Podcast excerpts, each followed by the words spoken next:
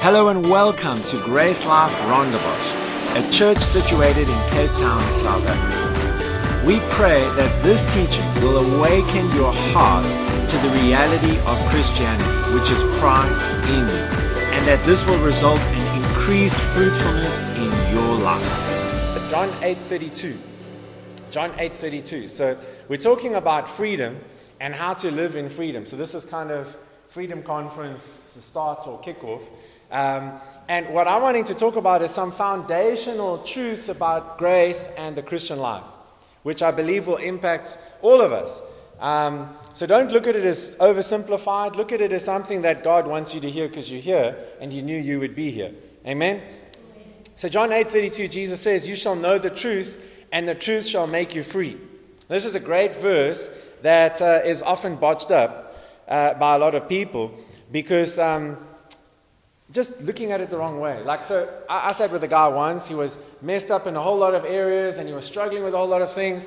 And I remember we were sitting here in Cape Town City, and uh, uh he said, and he's been to different ministry schools, and, and, uh, uh, and I'm trying to help him understand grace. And he's just like, I know all of this. I know all of this. I suppose it's not about uh, knowing more stuff, I just need to do it now. And as he said that, I kind of walked away and I was like, that doesn't make too much sense to me. And I had to kind of think about it. And a couple of hours later, maybe because I'm just a little bit slow uh, at times, I, I realized that, that he was putting his effort into it. Whereas freedom doesn't take your effort. He was wanting to be free from some of the things that he was struggling with and he wanted to put his effort into it because he had all this head knowledge. But what Jesus is saying is, you'll know the truth, and you won't do the truth. Although we have to do, we have to step out in it. We, there's a part to play. But Jesus is saying, you'll know the truth, and the truth shall make you free. So it's, there's something to do with what we know that's really important.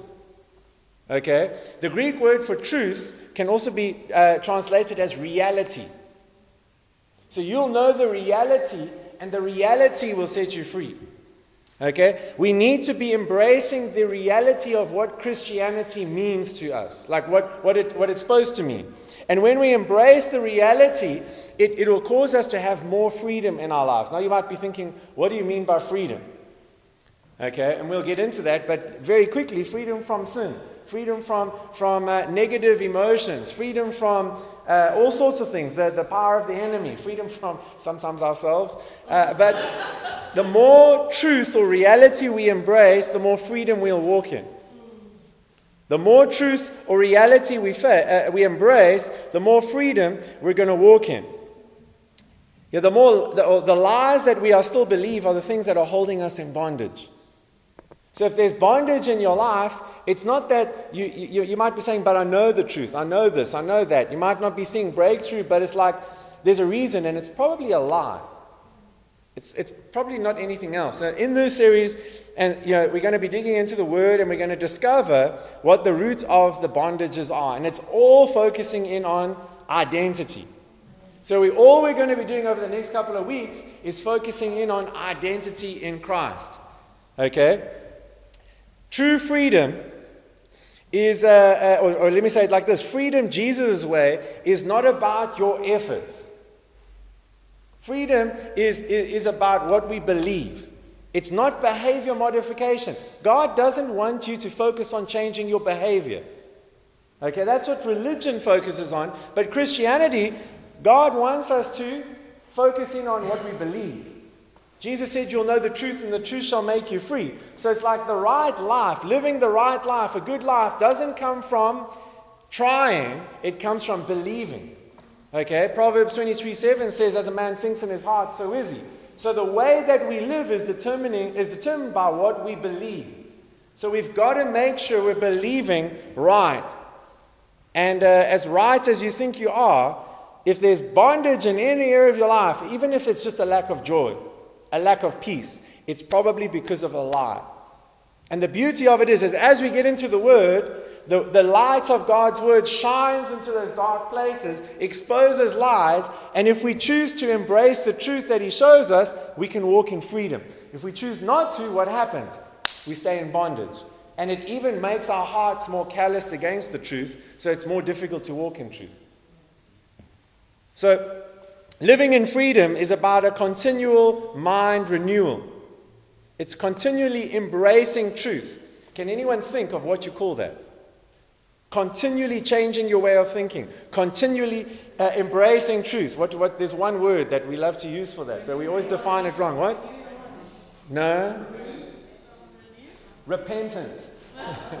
when we think of repentance, we think of stopping sin and, and doing something else.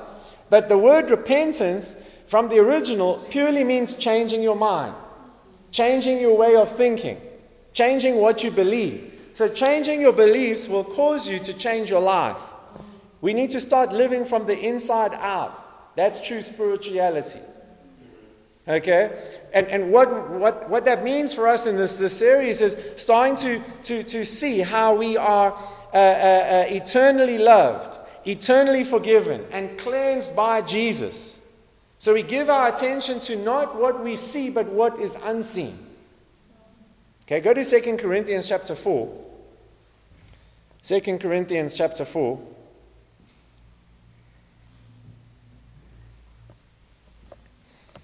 And we're going to read verse uh, 16 to 18.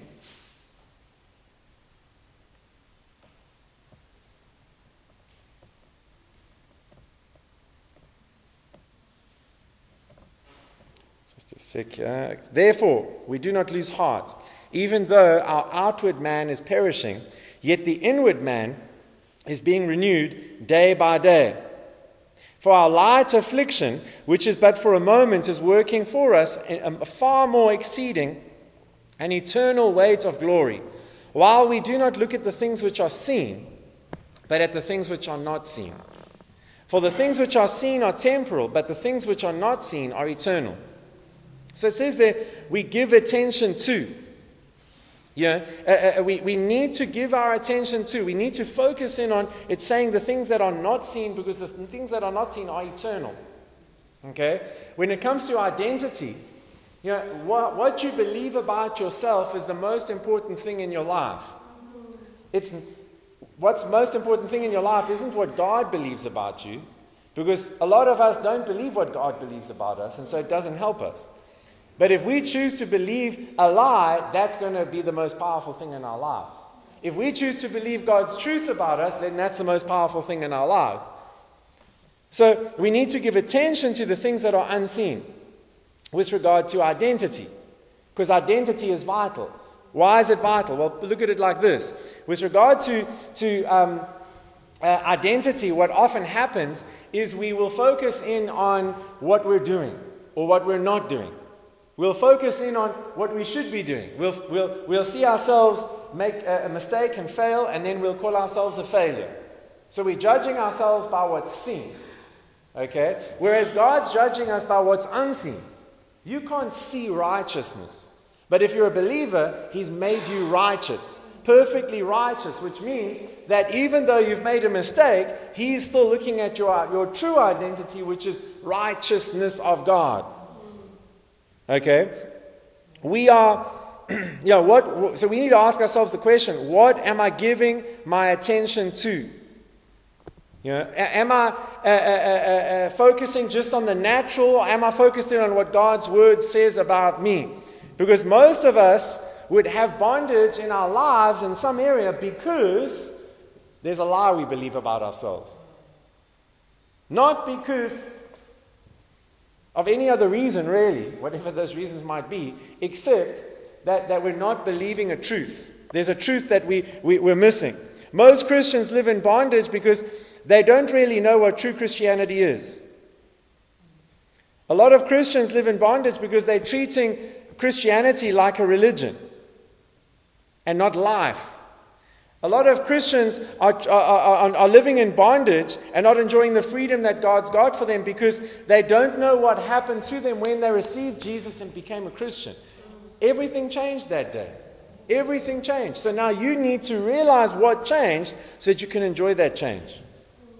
Okay, so we're going to look at a, some key ideas, and then in the coming weeks, we're going to focus in on a few identities like uh, uh, the, the, fact that we are, are, are clean, we are, are free, We are forgiven, and we're going to dig, dig deep into those things. But just as an overview and an introduction for this evening, Romans chapter 1. Let's go there first. Romans chapter 1.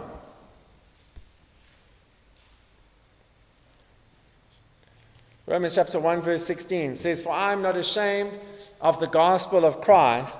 It's the power of God to salvation for everyone who believes. We can pause there. It's, a, it's really powerful if you think about it. It's saying for everyone who believes. And so, again, the, writer, Paul's bringing it down to the fact, the level of our beliefs. It's not about what we do, it's about what we believe. What we believe will determine how we live.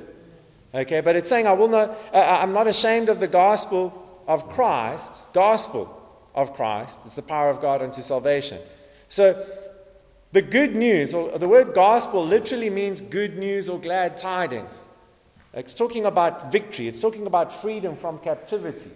That's what it's talking about. Paul's using this word to uh, describe what Jesus accomplished for us. It's good news what he did for us. Okay? If the gospel is ever presented to you and it doesn't sound like good news, it's probably not the gospel.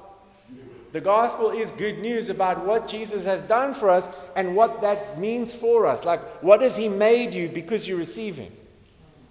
Okay, despite our sins and the fact that we deserve judgment, God has made available to us through Jesus complete forgiveness. Complete forgiveness. I mean, when you're, when you're a believer now, you can experience complete forgiveness. Complete meaning complete. Like you're not lacking any area of forgiveness. You're completely forgiven. Complete redemption. Complete salvation without your effort. That's the good news. The good news is you don't have to do anything, you just believe. Okay? Paul uses this word, as I said, to describe the finished work, what, he's done, what Jesus has done for us. Jesus also used this word gospel to, to describe his ministry. Luke chapter 4. Luke chapter 4, verse uh, 18 says, The Spirit of the Lord is upon me because he anointed me to preach the gospel to the poor. So, to preach the good news to the poor. When he says poor there, he's not talking about no money. When he says poor there, he's talking about like what Matthew chapter 5 says poor in spirit. What's poor in spirit? You're an unbeliever, you, you, you're poor in spirit. You don't have the Spirit of God living in you. You lack something, you lack life. And you need that life. And how do you get that life? Believing in what Jesus has done for you. So, you know, through the, the, the, the this word, the gospel, is, is, is important for us to note with regard to our topic because the gospel is the message that we hear and the message that we believe that causes a radical change in our lives because we hear this message. Okay? But we need to know what the gospel is and what the gospel is not. Because, very unfortunate, a lot of what's presented is not gospel. If it's good news, it could be gospel. If it's bad news, it's not gospel. So focusing on hell is never gospel. But focusing on the solution is, the, is gospel. Focusing on what Christ has done for us, not the fact that we, we're, we're, you're a horrible, wretched sinner. You know, focusing on the reality of this is what He's done for you and freely offers you because of this is where you were, that's good news. But sometimes we, we're focusing in on the wrong thing. The gospel is not that you hear about Jesus, you believe in Jesus, you love Jesus and you serve Jesus. You die for Jesus. That's, that's religious. I'll read it again. The gospel is not that you heard this message about Jesus, now you believe this message about Jesus, now you have to love Jesus, now you have to serve Jesus, now you must die for Jesus. That's focused in on yourself still. And it's focused in on your effort still. The gospel is that Jesus reached out to you. Jesus provided salvation for you. Like he, he made the first move. So he died and he rose for you so that you could have perfect friendship with him, perfect union with him. Christianity is about oneness with God. So, oneness with God means like you're one with Jesus, meaning you're, in your spirit, you're united with Him. Okay? And that united with Him, uh, it can never be changed. He came down in order to bring us up. The gospel says that the blood of Jesus paid for your, your, your debt. says that the blood of Jesus washed away all your sin. And now, because of this, you have perfect righteousness. Righteousness is right standing with God. I like the definition for righteousness, which says it's being able to stand in the presence of God without any feeling of inferiority. Now, yes, you are inferior to God, but you're also just like Him. You're not God, but you're just like Him. But if you're standing face to face with Him, or if you're in His presence, which we always are, we just don't acknowledge it and realize it. But if, we re- if we're coming into a, a situation, let's say where you were standing with Him, like I'm standing in front of you right now, you read through the Bible, and most people in the Old Testament, their natural response is falling flat on their face. They even say, Woe is me, they're fearful. Yeah, there's a whole lot of negative responses but the, the reality is, is that we should be able to stand boldly in His presence because as He is, so are we in this world. We should be able to stand boldly because we know that He's made us 100% right with Him. I mean, think about that for a moment. Most of us don't feel 100% right. Never mind God. we don't feel 100% right in ourselves. And then when we come into relationship with God and we're bringing it to that level, we don't feel right with Him because we don't feel right by ourselves. But because of your relationship with Jesus now, you're 100% right with Him. 100% of the time. Romans chapter 10, verse 15 says, How beautiful are the feet of those who preach the gospel of peace, who bring glad tidings of good things. The gospel is a good message which brings great joy. Think back to Christmas now. The Christmas message, Luke chapter 2. The angels appear to the shepherds. Okay? And I'm going to add in my commentary. The shepherds wet themselves because of the angels who are singing. Who are, uh, uh, you know, they say, what do they say? We behold, we fear not, they say. Why? Because they were fearful. That's why I say they wet themselves. If you were in the middle of the, the, the, the, the fields in the dark, looking after a bunch of sheep, and suddenly an angel appeared, you would wet yourself too. okay? So just, just think about that. So now you, have got um, these angels, and what do they say? Behold, we bring you glad tidings of great joy, which are for all people. So the gospel is a message which should make us happy. But you have to ask yourself, are you truly happy? Because some Christians aren't. And it's because they're not focused in on the gospel of what Jesus has done for them. They're usually focused on something else. So the gospel is the message that we hear that brings us salvation. Okay? What is, uh, uh or let me say, the, sal- and the message of salvation is the, what the good news is announcing. Yes, throughout the New Testament, you're going to see Gospel referred to as the gospel of peace, the gospel of grace, the gospel of Christ, the gospel of the kingdom of God, the gospel of your salvation. Romans chapter 1:16, which we looked at, says, I'm not ashamed of the gospel of Christ. So the gospel is a message of God rescuing us. Most religions focus in on this is what you have to do, but Christianity focuses on this is what He's done for you. And now we believe in that and it transforms our lives.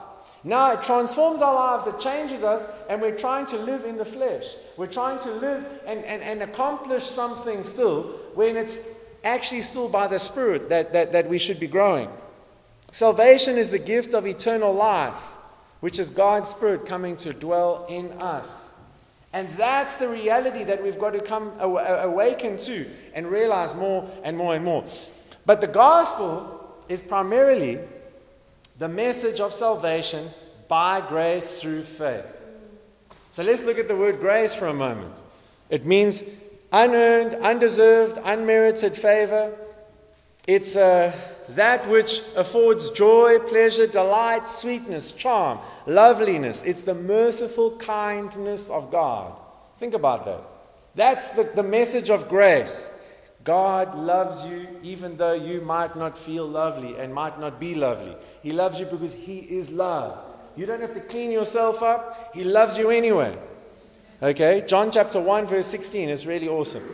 John chapter 1, verse 16. It says, For of His fullness we have all received, and grace upon grace. So, grace upon grace. You could say grace heaped upon grace.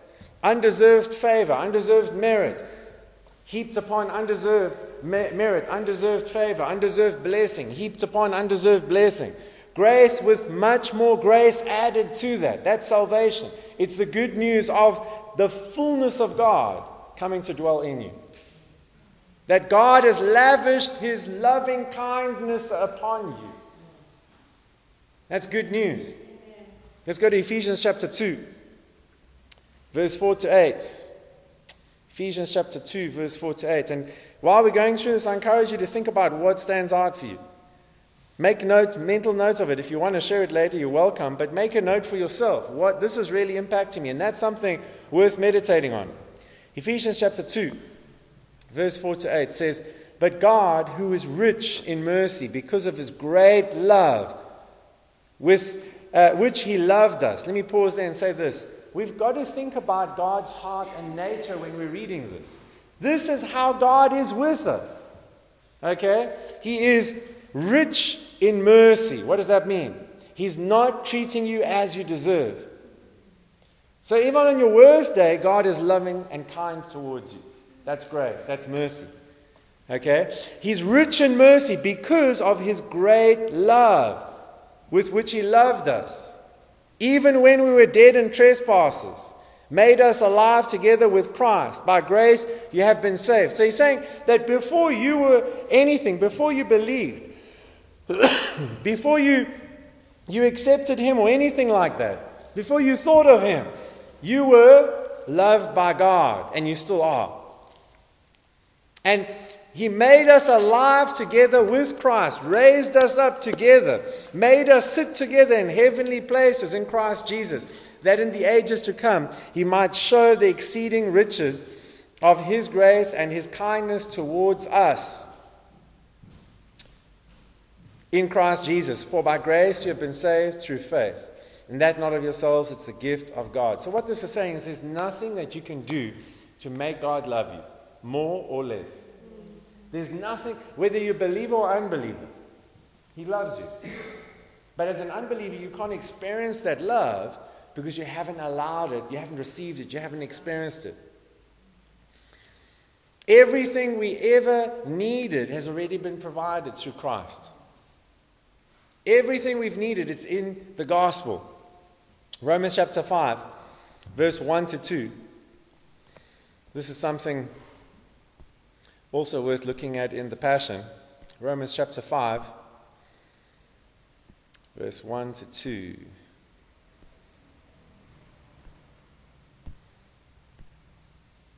King James says, Therefore, being justified by faith, we have peace with God through our Lord Jesus Christ, by whom we also have access by faith into this grace wherein we stand, and we rejoice in the hope of the glory of God. So, We've been justified by faith, and now we have peace with God through our Lord Jesus Christ. Justified, meaning just as if we've never sinned.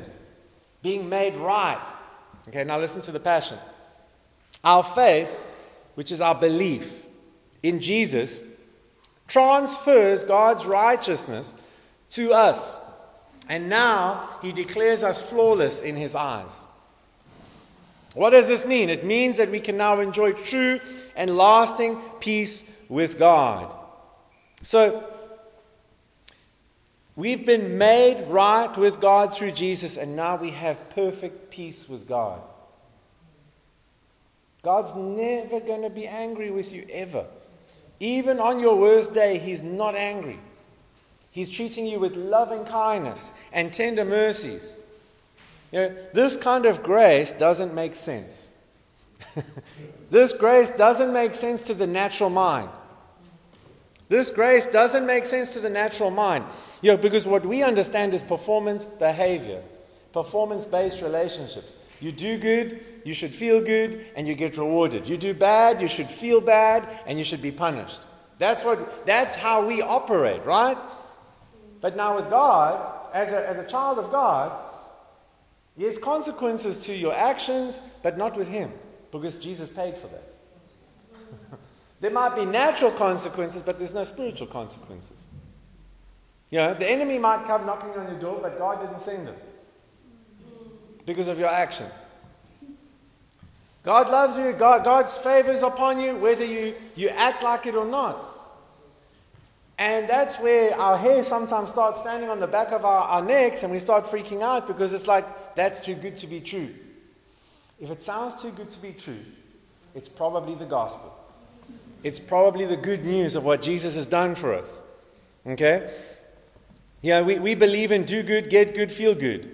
But do bad, get bad, feel bad. And that's not the gospel. The feeling of good or bad often becomes our motivation to live and to do, do the right thing or whatever. And every religion believes in that except Christianity. A lot of Christians believe that, but it's not Christianity. Christianity is you believe right and you made right. You know, it, it takes the Holy Spirit really to help us understand grace. Because grace is really just uh, uh, um, it's, it's scandalous. It's like, wow, I didn't deserve this, but I get so much. Of course. I was a rich and I get so much. Of course. But you don't know what I've done. Of course, it doesn't matter. Then, another important word for us to focus on in laying the foundation for the next couple of weeks is law. Because receiving grace takes faith. Okay? I don't know who we were speaking to the other day, but we were saying how grace, God's goodness as grace is always there. But you don't experience all the time. Why? Because we don't always believe. And faith accesses His grace. Faith receives His grace. Without faith, you don't experience His grace. Every unbeliever in the world has God's grace upon them, towards them, but they need to believe it in order to enjoy it, to receive it to the full. But the biggest faith killer is the law. And when we use the, the, the, the, the term or the word law, we need to, to know what this is talking about because there's many different interpretations of it. It means much more than the Ten Commandments. Okay? You can look at it as God's perfect standard, God's standard of perfect performance. The law presumes uh, uh, on the faithfulness of the flesh. So it's focused in on you having to be perfect. Okay. I'm not going to ask who thinks that they're perfect, just in case someone here does think that they're perfect. But it's like if you, if you, if you can't do a self evaluation and be uh, honest about it, ask someone that you, you ask your parents or ask a, a, your spouse or ask a boyfriend or a girlfriend or ask your neighbor. ask your, your, your, your, your lecturer, ask your boss. I'm sure someone will point out a flaw somewhere. Some people will be more than happy to do it too, I'm sure. But the point is, is that you know, the law is focused on the faithfulness of your flesh. Okay? You having to be right. Galatians chapter 3, verse 12 says the law is not of faith. So if you're focused in on the law and trying to live according to the law, you're trying to be perfect before God according to what you do, then you're not in faith. And what does it mean if you're not in faith? You can't enjoy grace. Because faith is what unlocks grace. Okay, so law and faith don't work together.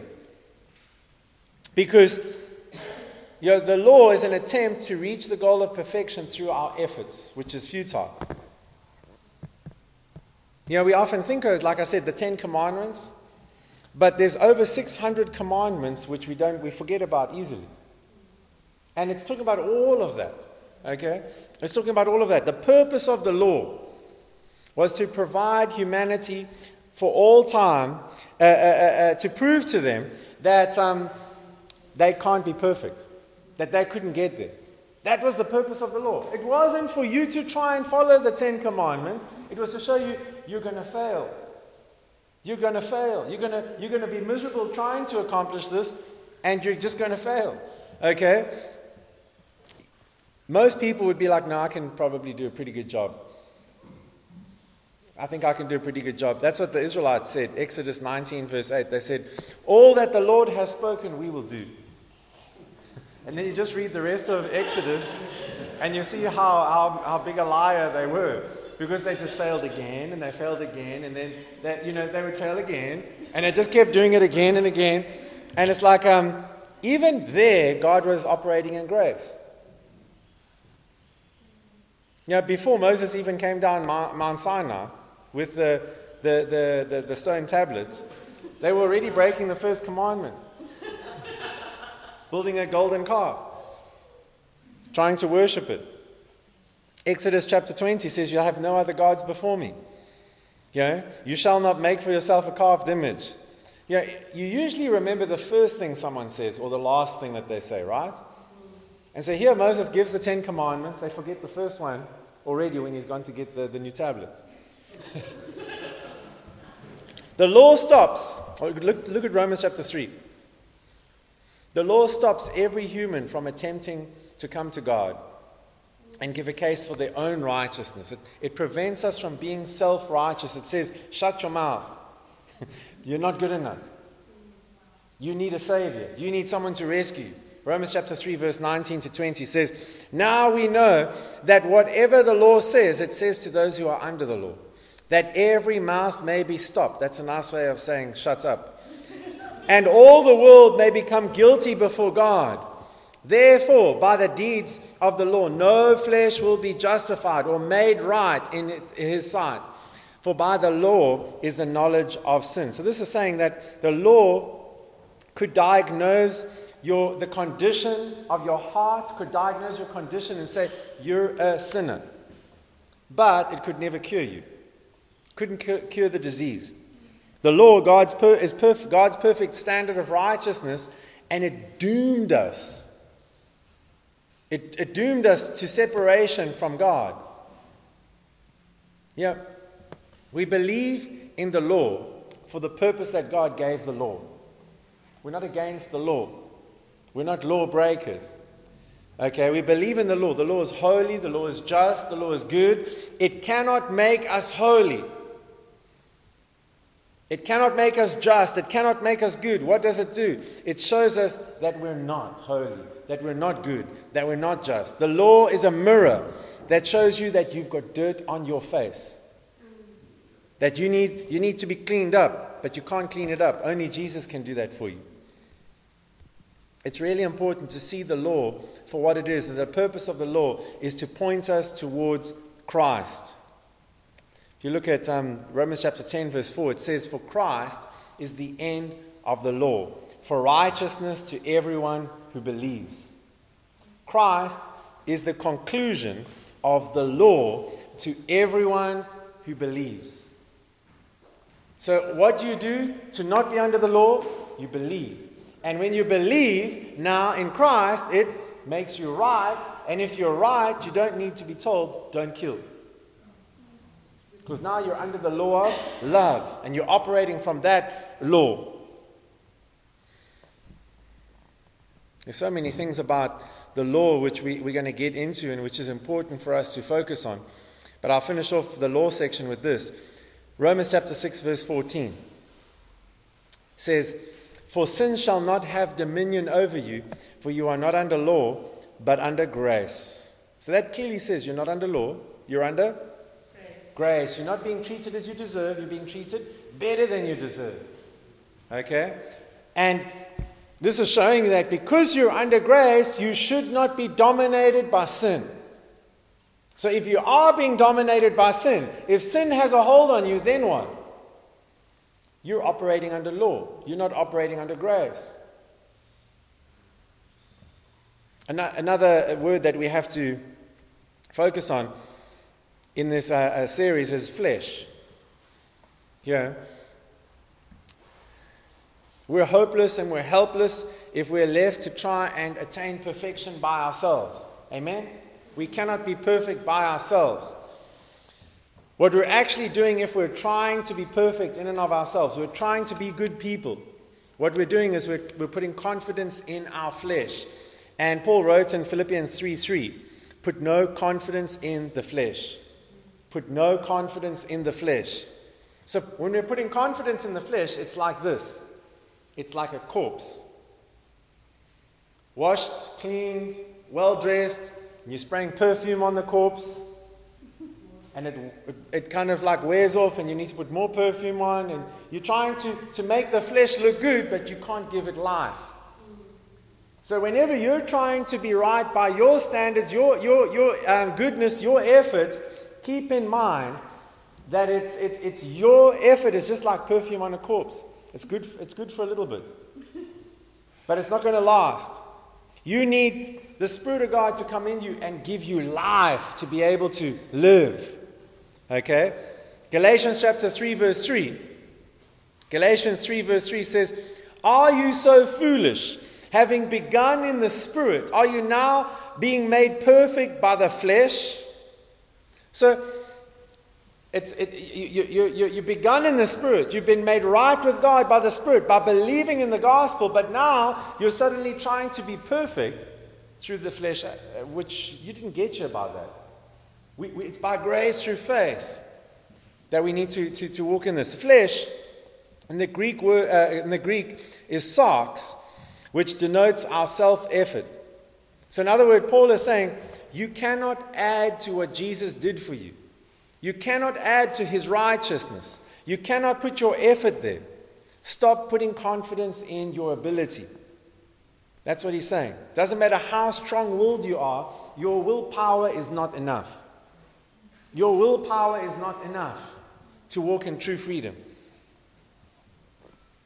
Every believer in, in Christ should very easily say goodbye to the law and say and, and let Jesus live in us by his spirit and live through us because now that, that's how we live a victorious life. It's not by efforts. It's no longer I that live, but Christ lives in me. Galatians chapter 2, verse 2. So in this series, we're going to be talking about identity. Okay? Uh, Romans chapter 7, verse 6 says, But now we have been delivered from the law which means you've been freed from the law.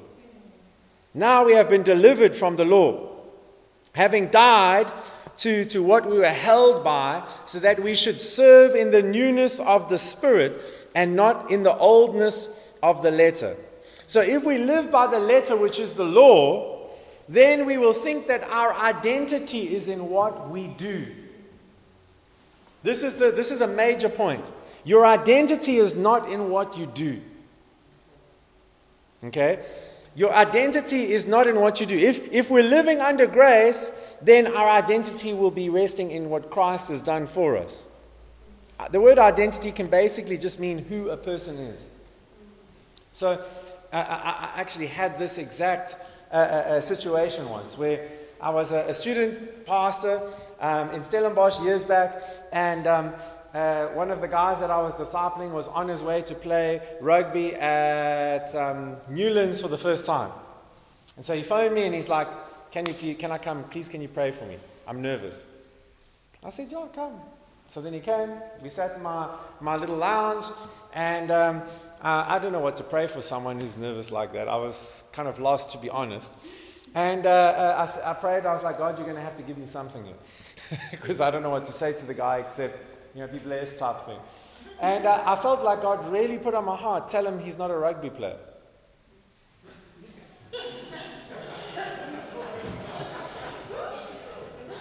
but he's a son who plays rugby. And so I liked that because then I added in a dramatic pause with him too. so I said, you know, I've got a word from God for you. I said, God wants you to know you're not a rugby player. And I saw his face drop. And I said, You're a son of God who plays rugby. And his face lifted up and he was like, Wow. And that impacted him. I said, You know, if you lost your arms and your legs today, you can't play rugby, but you're still a child of God. Your identity is deeper than what you do. We can, we can see that when it comes to profession. We can see that when it comes to profession, but we judge ourselves when we do something wrong, when we sin, we say, I'm just a sinner. But we're not a sinner. We, got, we were a sinner. We got saved by grace. Now we are righteous. We're the righteousness of God. And so, you know, we need to judge ourselves by the Spirit and not by what we do. You know, culture tells us we are what we do. but it's not true. We are what we feel. Don't go there. Okay? Feelings can lie to you. I Can't remember who I was talking to recently. I was talking to someone on, on, on uh, WhatsApp and they were saying um, something that I've been trying to tell them for years. they said, you know, I, have been um, hanging out with this, they live in another part of the country now, and they said, you know, I've been going paddling with this, this, this guy, and he's really been encouraging me in my identity in Christ. And uh, uh, one of the things he's been encouraging me in is that I am not what I feel. And I was like, that's awesome. Like, I haven't been telling you that for years, have I? But, but the awesome thing is he's getting it now. Because he's like, you know, I feel like an idiot. I feel like a loser. I feel like this. I feel like. And I realize it's not who I am. I was like, well, as long as you're getting it, right? Took you a few knocks, but at least you got there. We decide what we value. So you can choose to value what you feel, or you can choose to value what God says about you. You're my child. You're my son. You're my daughter. I see great value in you. Uh, uh, you can choose to, to believe what you feel, I'm useless, or you can choose to feel that God sees you and says, You've got purpose, you've got destiny. I've chosen you. You get to, to value what you want to value, even if you don't value what's valuable. You know, feelings will easily lie to you. And so you, you can't go by what you feel. We need to go by what God says to us. And the, the beauty of it is, John chapter 10 says, My sheep hear my voice. So all we need to do is hear his voice. We need to know what he's saying to us from the word. What is the good shepherd saying to us? Because the good shepherd calls you by name, the good shepherd cares for you. And the Good Shepherd wants to lead you to those green pastures of freedom where there's, there, there's nourishment and there's, there's still waters where you can drink from and be refreshed and you can see your, your reflection and be reminded of who you are. And that's what we have to be focused on. Is who we are in Him. Think about it. That, that, that psalm says, He leads me beside still waters. Have you ever been hiking? I went, when was it? Yesterday. When did we go? Yesterday? I can still feel it. Jamie saw me trying to pick up something earlier. Just like, anyway. Um, he leads me beside still waters. Have you ever drunk from still waters while you're hiking? You shouldn't. you drink from running water. That's what I learned in Boy Scouts, is don't drink from still water. Okay, now there might be some still water which is good, but it's always risky. Okay, I'm sure the, you know, if you go and look it up in some commentaries, the still waters, it's talking about deep waters. Number one. But number two, if you look in still waters, you see a reflection. It's not just still waters for still water's sake. He leads me beside still waters. He refreshes my soul. That's what it says next. How does he refresh my soul with still waters? He gets you to look in the still waters and see a reflection of you. And knowing who you truly are should refresh your soul, your heart, your mind, your will, your intellect. It should refresh your heart. And what happens if your heart is refreshed? What happens if, if you've, you, you, you've, you've seen your identity in Christ, you've looked in the mirror of the Word, and now you're refreshed? You've got strength. You've got courage. You're able to, to, to live out who you are. Because you can't live out who you are if you don't know who you are. You're going to live out who you think you are. I'll say that again. You're never going to live beyond, say it differently, you're never going to live beyond the revelation of who you think you are. And that revelation might be wrong. So many things I could say there. But Father, we thank you. It's easier just to quit. Father, we thank you that you're a good Father. We thank you that you've got so much for us to, to learn in this series about your Spirit in us and about who we are in you, about how you see us. I thank you that this journey is going to be a journey of letting go of lies and walking into freedom. letting go of lies and walking into freedom. Letting go of the lies of who we think we are, who the enemy is trying to tell us who we are, who other people are trying to tell us who we are, and embracing what you say about us, Father. That's true freedom. Thank you, Father, that we're going to see so much fruitfulness in the next couple of weeks as we discover what you say about us. It'll start to change our thinking and it'll cause us to live in such a great level of freedom, Father.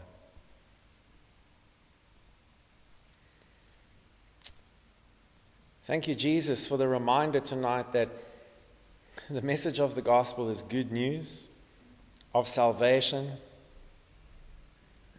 by your grace. That this good news of salvation, of being rescued, is something that we just believe, it's not something that we do. We just say yes to you. Thank you that it's something which brings us great joy because it's really good news. Thank you, Father. Part of the gospel, just with your eyes closed, is that I just really feel strong in my heart to encourage some of you this evening that the, part of the gospel is that the message is that God's not holding your sin against you, He's not holding anything against you. And part of that is also the fact that God doesn't have a standard that He expects you to live up to. God isn't like a, a, a, a some kind of school teacher or parent that is just saying, You can do better than that. You can do better than that. God has come to live inside of you, or wants to if you're not a believer yet, so that you can, He can live through you. And all He wants for you to do is to change your thinking, change your belief. Stop believing the lies and start believing the truth of His love for you, the truth of who He's made you. And I feel like a, very strongly for someone, like God's wanting you to know you're not condemned. There's something that you've done, and, and I just, just, just feel you like kind of just feeling this weight of condemnation on you. And God's saying, You are free from that. Romans chapter 8, verse 1 says, Any man is in Christ. Uh, uh, what does it say? It says, Therefore, there's no condemnation for those in Christ Jesus. God's just wanting you to know you're not condemned. You're not unfit for use. You're not guilty. He wants you to, to, to, to know your innocence. Be refreshed in the truth of Jesus making you a new